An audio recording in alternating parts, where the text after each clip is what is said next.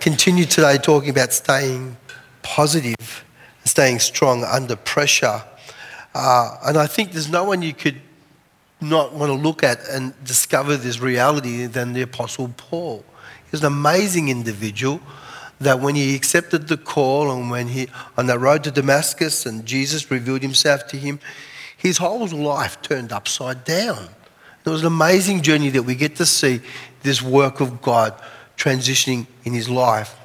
And here we get to read a little bit about Paul's understanding of what that looks like and how to move through it. So we're going to talk about how to stay positive or staying positive under pressure. And we read uh, just a few weeks ago in John 16, just as Jesus speaking, and he said these things. And he said, That in me you may have peace. In the world you will have tribulation, but take heart, I have overcome the world. This word tribulation speaks about a pressure, that a, an opposition of such. In fact, it speaks about having the act of pressing, of being compressed, and we spoke about this, pressing grapes together, uh, the stress and strain of life and challenges that are amongst us. So we're going to be encouraged that we learn that there are physical stresses and there are spiritual stresses. We, we just heard before then 2 Corinthians 4.12, so physical death is actively at work in us, this is what Paul is saying. But spiritual life is actively at work in you. And Paul is saying that what is happening in us may feel like it is a, a physical death, but we know that God's ultimate goal is to bring spiritual life into your lives. And so this really shapes, shapes our, our thinking around pressure and, and times of trial and distress. So Paul has really got this great, amazing outlook on life. Stress, we, we focused the other week on, is defined as any change that causes physical, emotional, or psychological strain. Well, we're all under pressure at times, as we've said. I think we can't avoid that. Being alive means that we experience pressure. And you can tell the level of maturity often at times in that pressure uh, that we get to experience because of the years in which we've understood God guiding and leading us. We talked about how our identity is pivotal to trusting God in the midst of difficult situations. And we looked at the presence of identity, the position, and also the personal identity. That's a few weeks ago, and I would encourage you to look at that.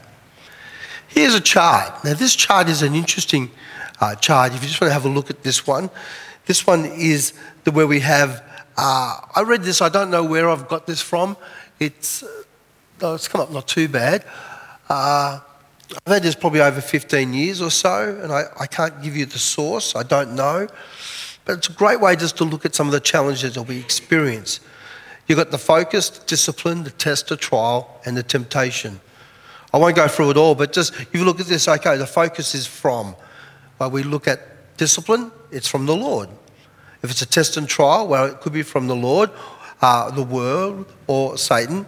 And then we've got temptation, which is from the devil. So it just breaks it up. It's a great little chart to look at when you're going through some things, going, hey, is this a discipline right now? Is this God wanting to, to, to get my attention? We heard of that story just a little bit before. What are you saying to me, Lord? What are you trying to do? Is this a test? Is this a test in my life right now? This difficult situation, this pressure pot right now, is it a test and a trial?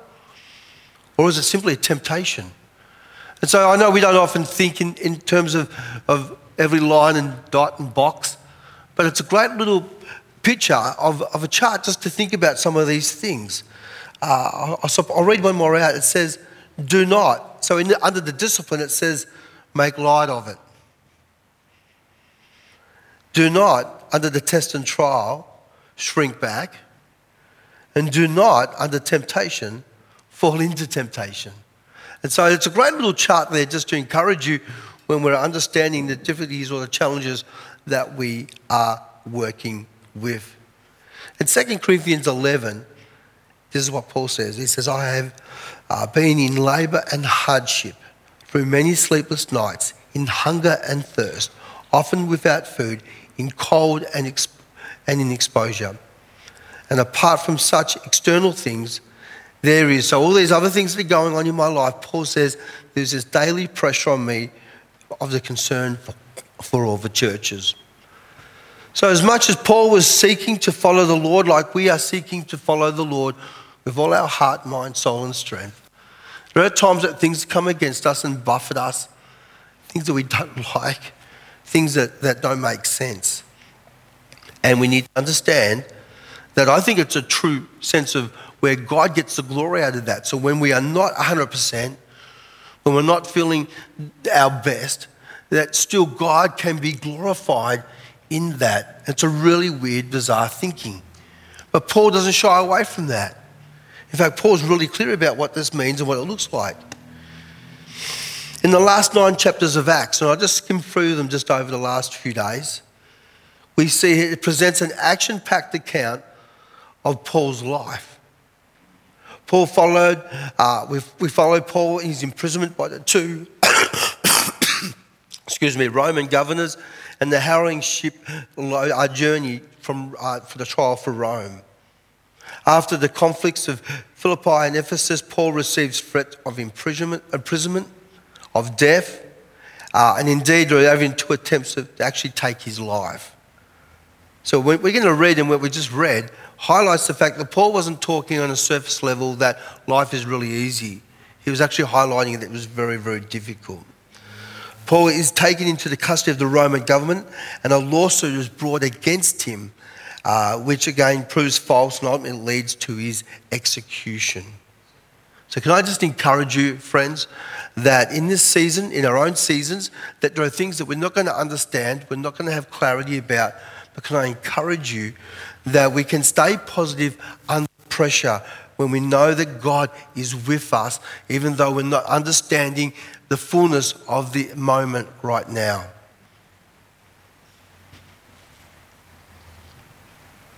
In 1 Peter 4:12, Peter says this, "Beloved, do not think it strange concerning the fiery trial that you uh, which you are facing, as though there was some strange thing happening to you."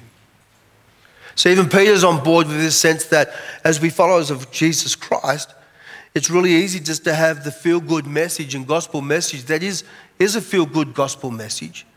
But the reality is that we're not here just to experience feel good.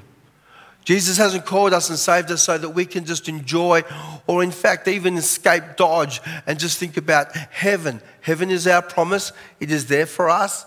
And sometimes we want to go straight there and miss everything in between. Well, Jesus doesn't want to do that with us.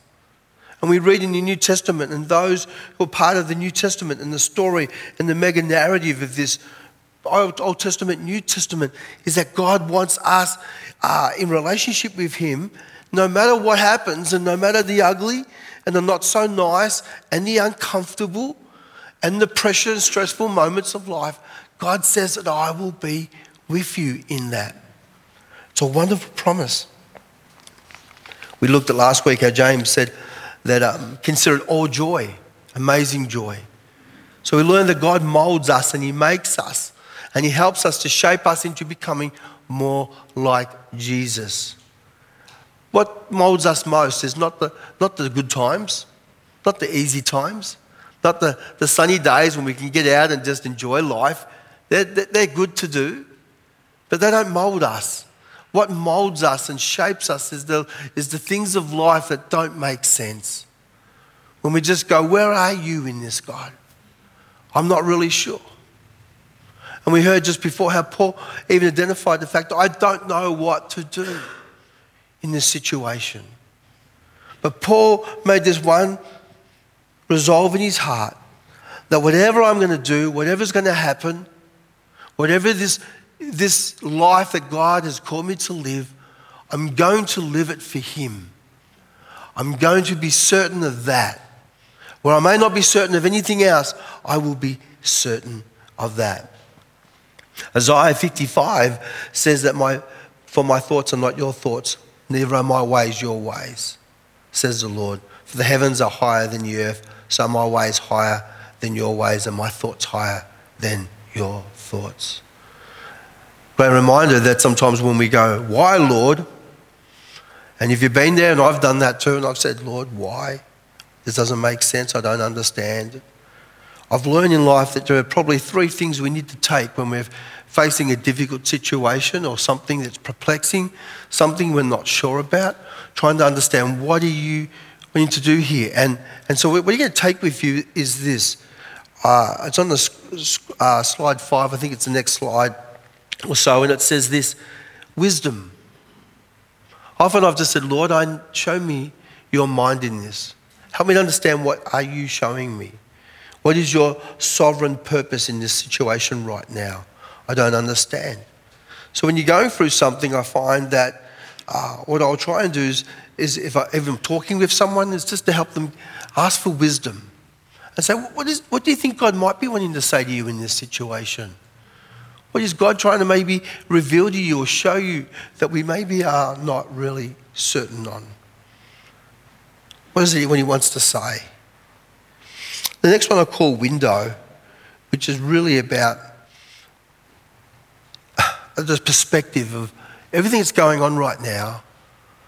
I need the wisdom, but now I need to understand this understanding of, of why. Why? You are God, you are big, you're an awesome God.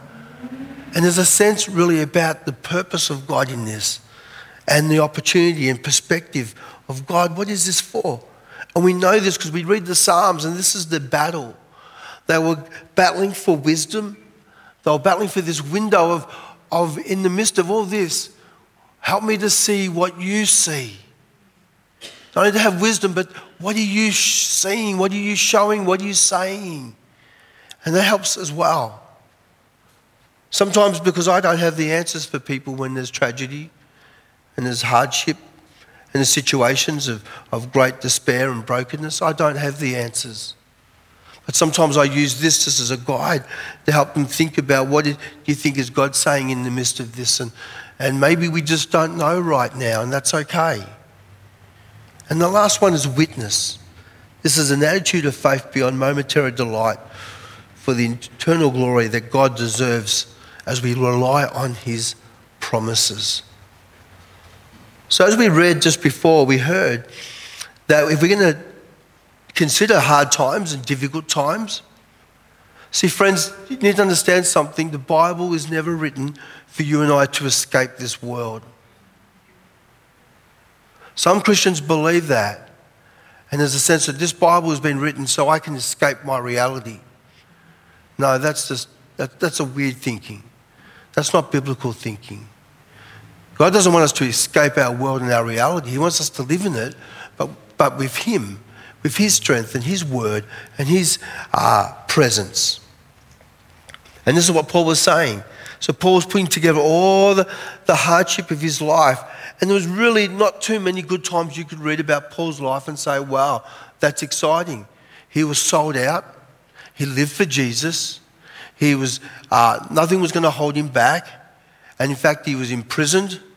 And three occasions that we know. It's thought there were many more.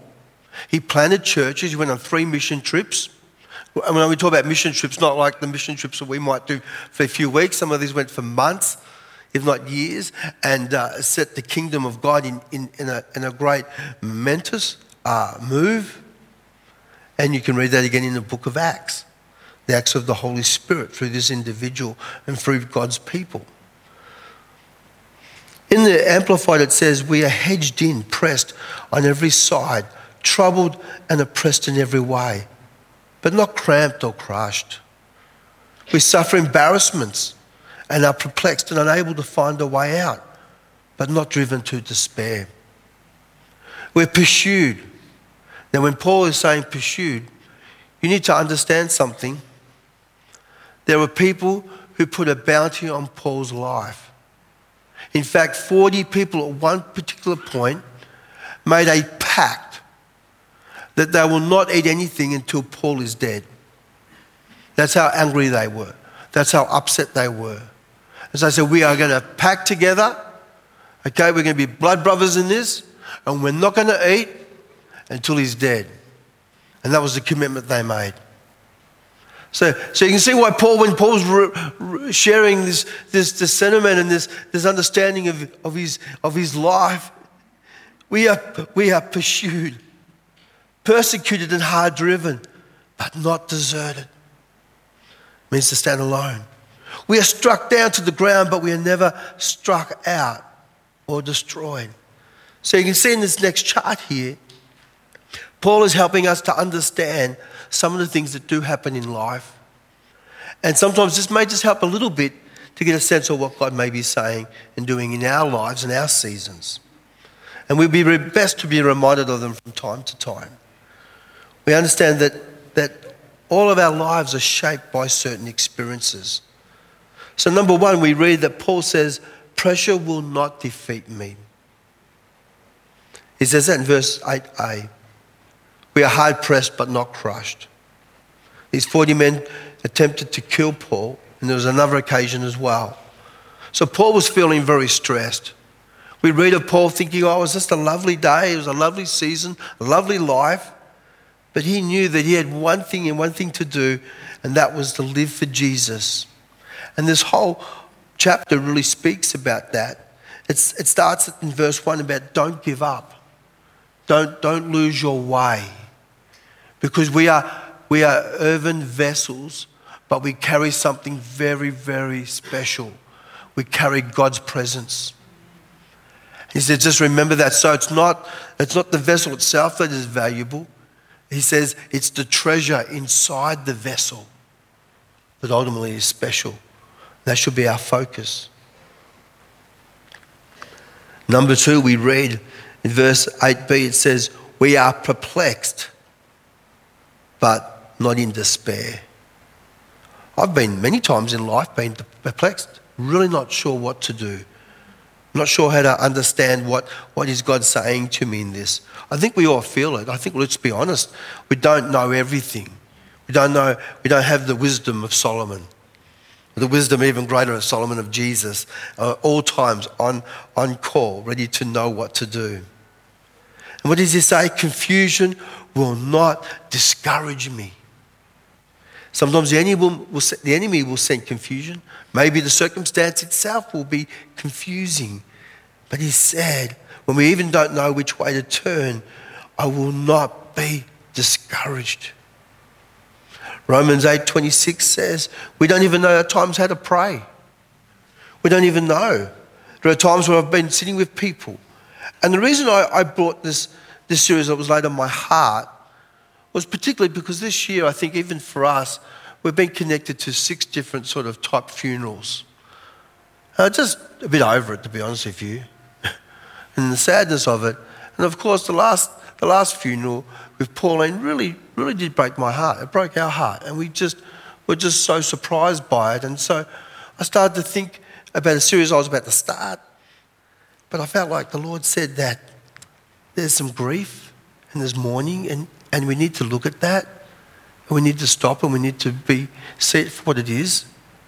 At times, churches mourn. They go through periods of, of loss and hurt and pain. And I'm sorry if I'm bringing anything up that's a little little raw for you. But that's the reality of our, our world.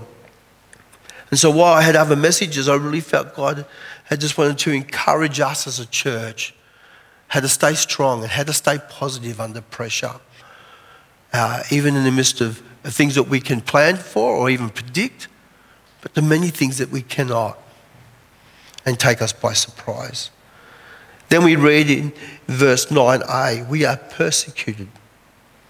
And it means driven away by harassment, but not abandoned.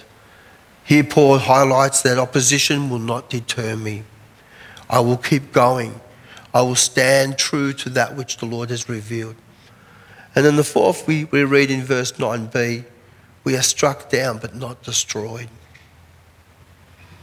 We're wounded like wounded in action, this is where it's taking that thought. Paul is saying, I'm wounded at times and I have the wounds and the marks to, to bear that I'm a follower of Jesus. But I will make it over the finish line, Paul says. He could see the finish line. He said, Hard hits will not destroy me. J.B. Phillips says, We are knocked down but not out. If you're feeling right now, maybe you've been knocked down, maybe just life in general, and lots of other things that are going on that are really quite uncomfortable for you and quite pressurizing. Just remember this that sometimes it feels like we get knocked down, but you're still breathing. You're not, you're not out. We have this treasure in jar clay as to show that the surpassing power belongs to God and not us, that God is sovereign. What do you hope to carry today? What can you learn when we think of Paul's challenges and his life experience that he never hidden away and tried to present some glamorous, glorified life, that this is what it looks like, where there'll be no pain? One of the things that happened over the years in the 80s and 90s were evangelists, and we love evangelists, but they would often do, a, do a, a rally call and they'd say, Come give your life to Jesus. And some of them would say, And all your problems will go away which is not true. So many of them thought by making a response that, that my life will turn and to be something completely different and, and I won't have to face those things maybe I've faced before, but that's not true. As I said, Christianity is not escapism. It's about living in reality, living in the, in the personal relationship that Jesus has offered and provides for us to live, that He can live in us. Often I think of, of the trials and situations and pressure times, pressure times. They are to mold us and to make, mature us, and that we do look like Christ. 2 Corinthians 4 1 and 4 it says, Therefore, since we have this ministry, just as we've received mercy from God, granting us salvation, opportunities, and blessings, we do not get discouraged nor lose our motivation. And like Paul, we're each called to rest and trust in Jesus and to find our calling and our purpose in Him. We find the courage to face situations when they come and to be all that Jesus has called us to be. In Philippians 3, Paul speaks, and I'm about to close, about the glory of knowing Jesus it's like, oh my, I know him and the power of his resurrection. And we should want to know that. We want to know him and we want to know the power of his resurrection. But many of us will stop there. But it reads on, and the fellowship of his suffering. Friend, to be a, a true follower of Jesus is not about all the glitz and glamour and gold. It's about hard days and hard yards. And that's the reality of it and to win this generation is not with the promise that everything will be perfect and right and, and you'll never have a problem again or no. The reality is that these things are going to be the case. So many long to know the power of his resurrection, but want nothing to do with the fellowship of his suffering or being conformed to his death. However, there are certain fragrances, friends, that God can only release through a broken vessel. So Paul rejoiced in knowing both the suffering but also the glory. He knew these two were connected. As we've heard, the things that are seen don't last forever, but the things that are not seen are eternal. And that is why we keep our minds on the things that cannot be seen. Will you just close your eyes, please, for a moment? Lord, we're learning today that in the reality of what the world is, the reality of what life is, that we thank you that we have you. Thankful for you. Thank you for saving us. But not just to, for a sense of escape and to rejoice in that moment, but Lord, that you would help us to reach out to others and to reach this world. And some of the ways that we'll reach them, Lord, is through our pain and through our pressure and our hardships and those things that don't make a lot of sense. And yet we realize that people are watching. And then in some way we can be a, a fragrance offering for you. So help us, Lord, to be the people that you called us to live, to know and to be. As Paul said. Paul said, Oh, my life is being poured out like a drink offering. And Paul took it as a, as a statement of, of acclaim and praise, not as something to be shunned. So, Father, help us today. We pray in Jesus' name. And for whoever it is, whatever situation, whatever need, whatever promise you're hanging out for, whatever tough situation, friend, you are facing right now, know that Jesus is for you. And like what Paul said, don't quit. Don't give up. Stay the course. He said, We will never give up and we will not lose heart. In Jesus' name, amen. Here's a couple of questions for you. What is your response to experiencing pressure in your own life? How have you adapted to staying positive under pressure? What has helped you to stay positive during stressful times and moments? What's kept you going? Have you just got through? Where have you been encouraged to persevere and be courageous in the situation that's before you? What are some of the things that you can do different now as you apply the truth of God's word? Staying positive, staying strong under pressure. And I pray that as Paul gives us these insights, I pray that we can also take them to heart as well. And remember the situation, whatever it is you're facing, I think the key is the wisdom, the window, and the witness. And, and remember this ultimately that whatever we're doing is, is to give glory to Jesus.